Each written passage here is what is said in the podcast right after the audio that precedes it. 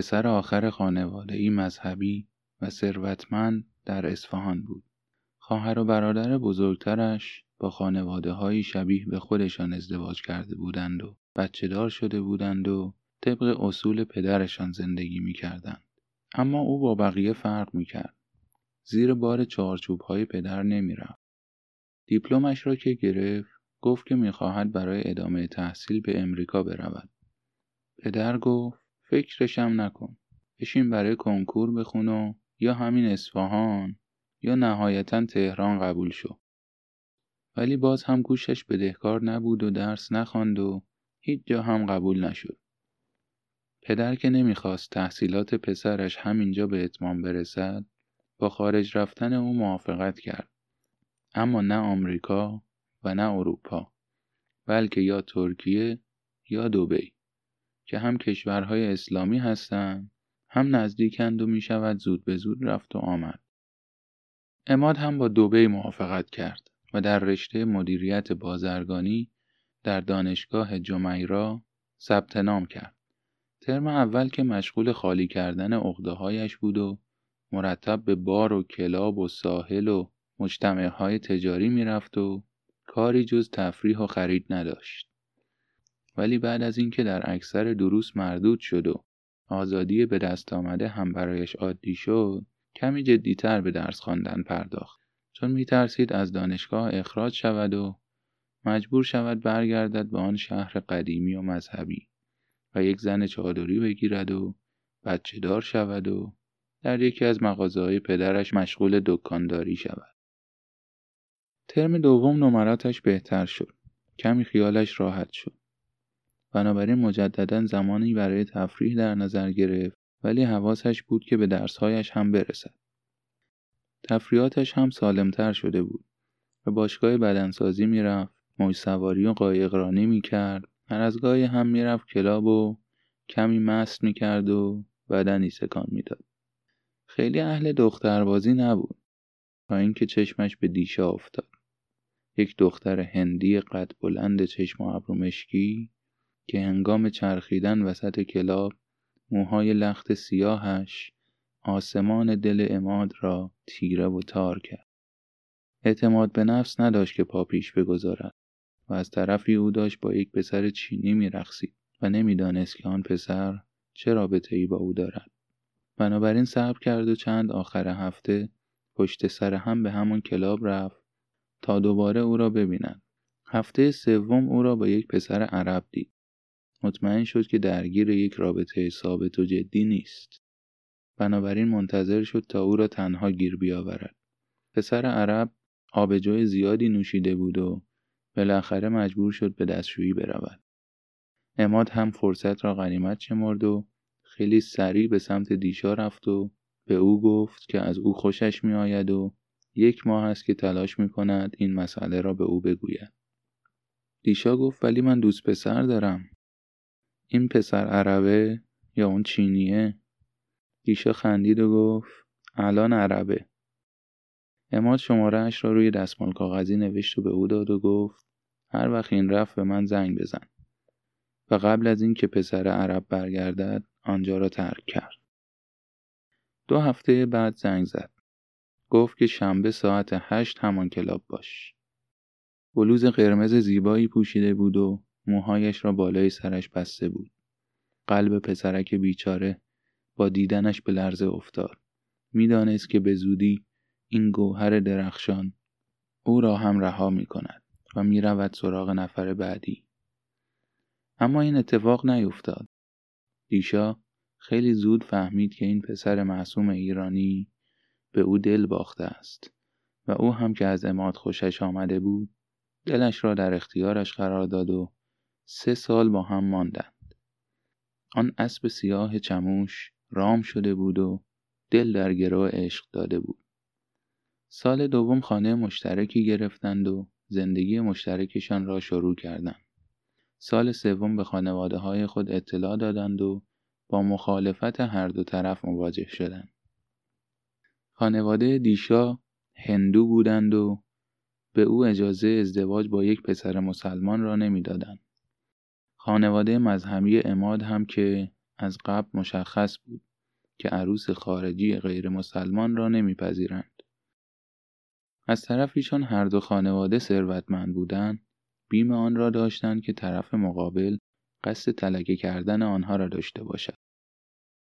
بنابراین بعد از اتمام تحصیلشان در حالی که خانواده ها منتظر بازگشت آنها بودند متوجه شدند که آنها در دوبه مشغول کار شدند و اجازه اقامتشان را از طریق ویزای کار گرفتند.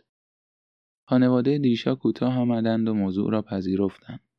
ولی پدر اماد زیر بار نمی رفت و به او گفته بود که همانجا بمان و هر کاری که می‌خواهی بکن تا اینکه سال پنجم خبر آمد که نوه جدیدی در راه است.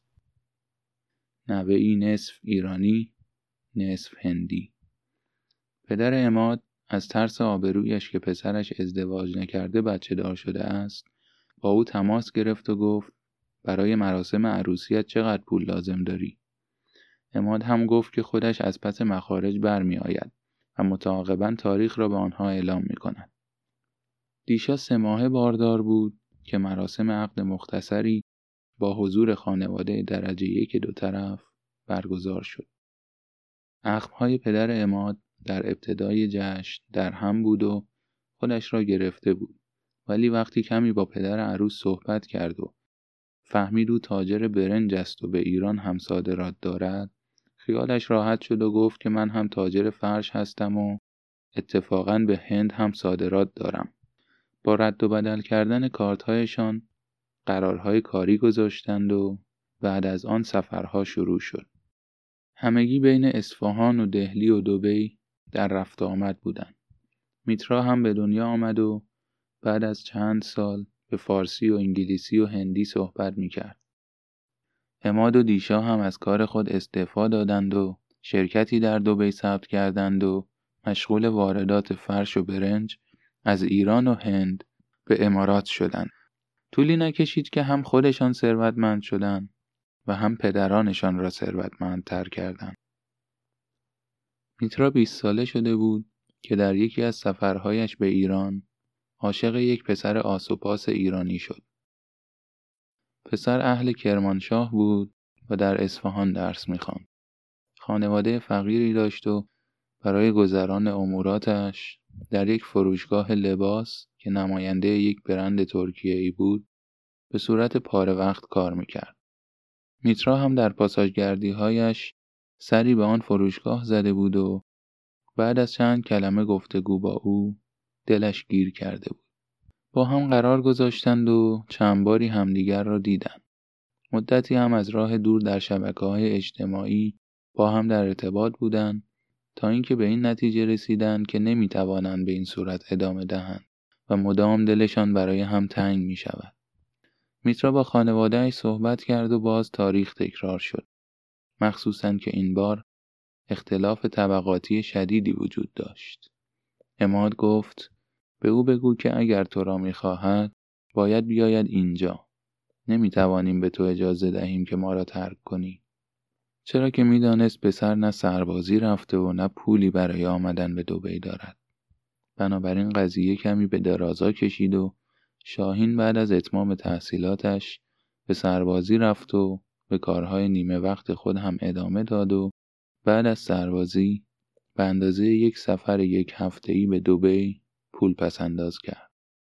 هرچند که تقریبا سالی دو سه بار همدیگر را می‌دیدند ولی بالاخره این دو جوان عاشق امیدوار شدند که بعد از چهار سال دوری می توانند باقی عمرشان را در کنار هم زندگی کنند. شاهین کت و شلوار به تن دست گلی به دست وارد خانه مجلل میترا شد.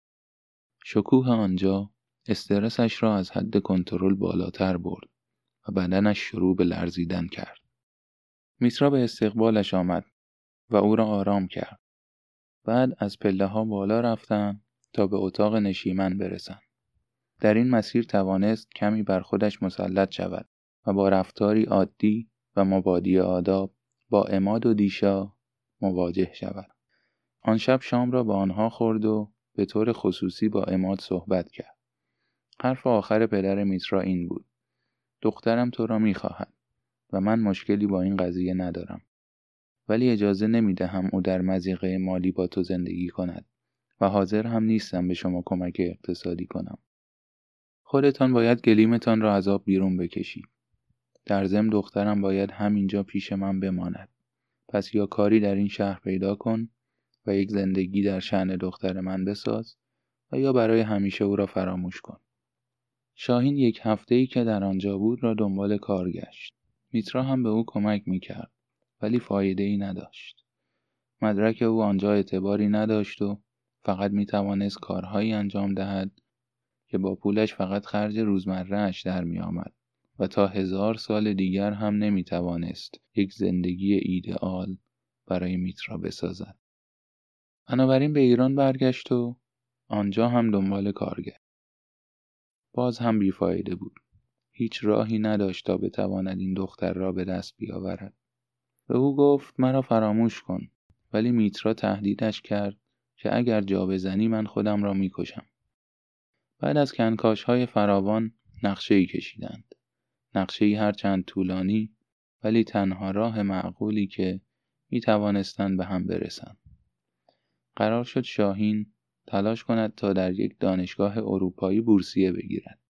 بعد از اینکه موفق شد، میترا هم از پدرش می‌خواهد که او را برای ادامه تحصیل به آن دانشگاه بفرستد و می توانند چند سالی آنجا با هم باشند و بعد از فارغ و تحصیلی هم همانجا کار پیدا کنند و بمانند. شاهین می گفت که پدرت اجازه نمی دهد تو از دوبی خارج شوی. ولی میترا گفت اون با من. دو سال دیگر طول کشید تا شاهین موفق شد بورسیه اراسموس دانشگاه سنت اندروز اسکاتلند را بگیرد. به محض اینکه ویزا و بلیتش را گرفت تا برای ثبت نام برود میترا هم زیر پای پدرش نشست که من می‌خواهم ادامه تحصیل بدهم و الا و بلا هم در سنت اندروز. اماد هم قبول کرد. بعدش نمیآمد دخترش در یک دانشگاه معتبر ادامه تحصیل بدهد. بنابراین سه بلیت وی آی پی برای ادینبرو گرفت و خانوادگی راهی اسکاتلند شدند. یک هفته ای آنجا بودند و حسابی تفریح کردند و خانه ای هم برای میترا اجاره کردند. کارهای ثبت نامش در دانشگاه را هم انجام دادند و با بغض و اشک از هم جدا شدند. بالاخره بعد از شش سال اشاق به هم رسیدند. چند ماه اول با اینکه شاهین خوابگاه داشت ولی معمولا در خانه میترا بود و از حضور یکدیگر بعد از دوری طولانی مدت لذت می بردند. ولی خیلی طولی نکشید که اختلافاتی پیدا کردند و احساس کردند که رابطهشان دورادور بهتر است. به همین خاطر شاهین بیشتر در خوابگاه می ماند و آخر هفته ها همدیگر را می دیدند.